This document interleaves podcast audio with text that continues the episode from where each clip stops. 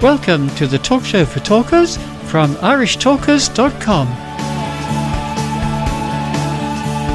Greetings, Toastmasters, would be Toastmasters listeners and friends. You're very welcome to the talk show for talkers here on irishtalkers.com. Our email address is info at irishtalkers.com and you can find us as always on Facebook as the Talk Show for Talkers. And as we welcome your comments, your questions, your feedback, and indeed your evaluations. You can also listen to previous shows from this season on our website, irishtalkers.com.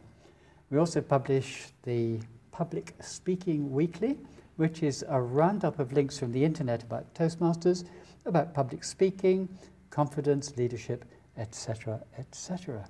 Look for the newspaper link on our website. My name is Moira O'Brien, and I'm joined uh, this week by the prolific and persuasive Paul O'Mahony. Good afternoon, Paul. Hello, listeners, and hello, Moira, and it's a pleasure to be with you. On this week's show, we have our usual mix of a thought for the week, a word of the week, and uh, we don't have an interview this week, but uh, we'll have something, I hope, far more interesting. Uh, plans are afoot, I'm told. In the third segment, Paul. I'm going to talk about evaluating the world champion of public speakings, something that I have seen done this week. Uh, that should be very interesting. And in the fourth segment, I will be continuing our look at pathways, paths. And I found that I had flipped a piece of paper and we'd skipped a couple of the M's, which is very remiss of me. So we're going back and we're looking at managing a difficult audience, managing time, and moderating a panel discussion. Now, that's deliberately missing out mentoring because I thought that was worthy of a full segment all on its own. So let's start off today with the thought for the week. So the quote this week comes from Ralph Nader, and it's this Your best teacher is your last mistake. Your best teacher is your last mistake. I think that, that reflects very well in terms of what we do in Toastmasters. Because whilst we don't, we don't talk about mistakes in Toastmasters, something which bugs me a little bit sometimes, but uh, we don't. We, and the, the philosophy of that is good. I do appreciate that, that we do talk about how if you did this this way, it would be so much better rather than saying you did that wrong and you should do this. However, we do learn from our mistakes if we become aware of our mistakes and we become aware of how we can overcome that mistake or improve upon what we did, which I think is, is very apt to Toastmasters.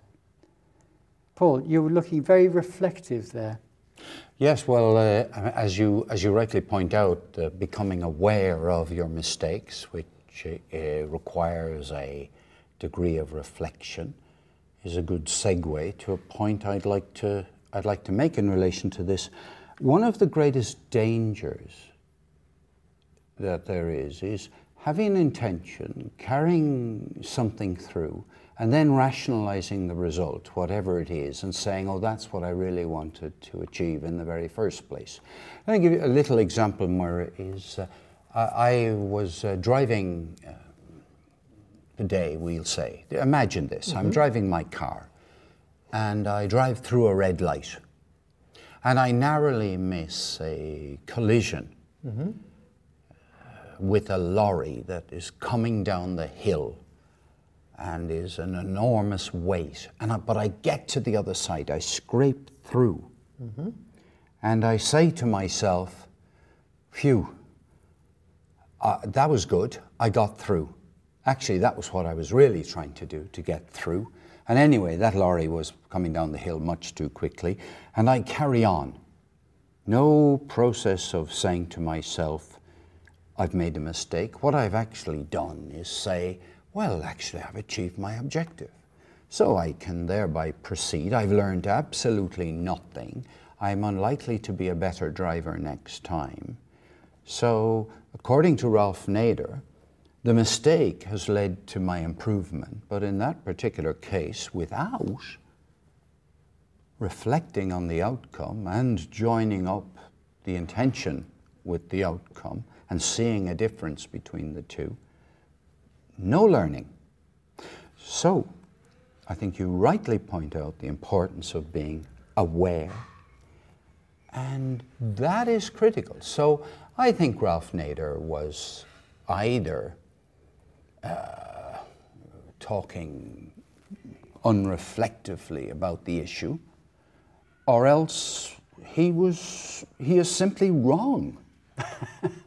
now, he was involved in the safety of motor cars in some way, and he was involved in champion championing um, safety.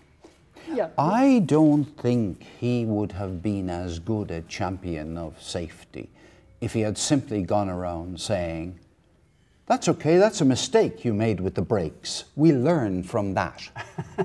oh, yes, you've made another mistake. I'm sure you'll learn from that one. So, all I can say is, and I think he did run for president of the United States at one time as a member of a third party or as a leader of it um, he better pull his socks up because he has made a mistake. Paul, uh, you're so unkind on the poor man. I, the thing that we, we can take out of this is really that if a, if a mistake is pointed out to us and explained why it is a mistake and explain how we can overcome that in the future, which is what evaluations are all about, then what he said is true. But yeah, I take it. But yeah, these, these quotes, they're taken in isolation, aren't they? We don't know what went before that and what came after that in his actual, in the speech in which uh, that occurred. So, oh, I believe in subjecting the quotation to ruthless examination, we, Moira. We have discovered no, this over, over the, the weeks, Paul. Okay, let's move on to the word of the week. And I believe you have chosen an interesting word this week. Oh, well, all my words are uh, interesting. I pick them uh, so as to be especially useful to everybody. And I have to say that everybody respects the words that I pick. Now, what is that? That is what I would call a smarmy remark, ingratiating, wheedling in a way that is regarded as insincere or excessive. What I have just said is definitely excessive. To say that everybody respects Paul's choices every week and Paul picks the most vibrant and valuable and uh, victorious words to be used by Toastmasters. If somebody was to say that about me, as they could well do in, uh, in a roast. Indeed, so. Uh, I would say that being smarmy is one of the key uh, abilities, key s- skills to use when you are doing a roast on a person. You give uh, uh, insincere and excessive praise to a person. Now, Another definition of smarmy is ex- to be extremely polite or helpful or showing a lot of respect in a way that's annoying and doesn't seem sincere. So I have got a few uh, juicy quotations here, which uh, will, uh, let's see, Moira, what do you think about this quotation? you, Moira O'Brien, mm-hmm. and the smarmy pundits in your pocket, those who bathe in the moisture of your soiled and blood soaked underwear, can take that noise and shove it. there is you and the smarmy pundits in your pockets.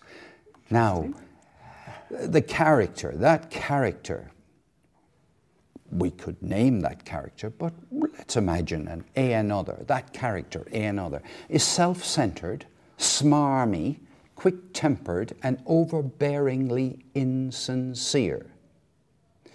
So, there we are. I'll give you one last quotation for this word smarmy. What I like about smarmy is that it has a kind of, it's the ah in it, smarmy. It does kind of convey, if to me at least, unctuousness. Yes. And I like. Uh, I like smarmy from that point of view. Here is a quotation from Hansard, which is the official record of the uh, Parliament of the UK and Northern Ireland, to give it its proper title. I feel also quite certain that no good whatever is done by appeasement or by being smarmy or by not saying exactly what we think about it. Now, that's a fairly useful sentence that I could remember, I would say, because I am inclined to go for the jugular. And I uh, can say exactly what I think about it. So I could imagine in a table topics at Toastmasters saying, I'm quite certain that no good would come by me appeasing the holders of this point of view. Okay, that's pretty good, I think. Ah, no, I lost the run of myself there, Moira. Did you? Yes, I was giving an example. Uh, I made a mistake. So let me give the sentence again.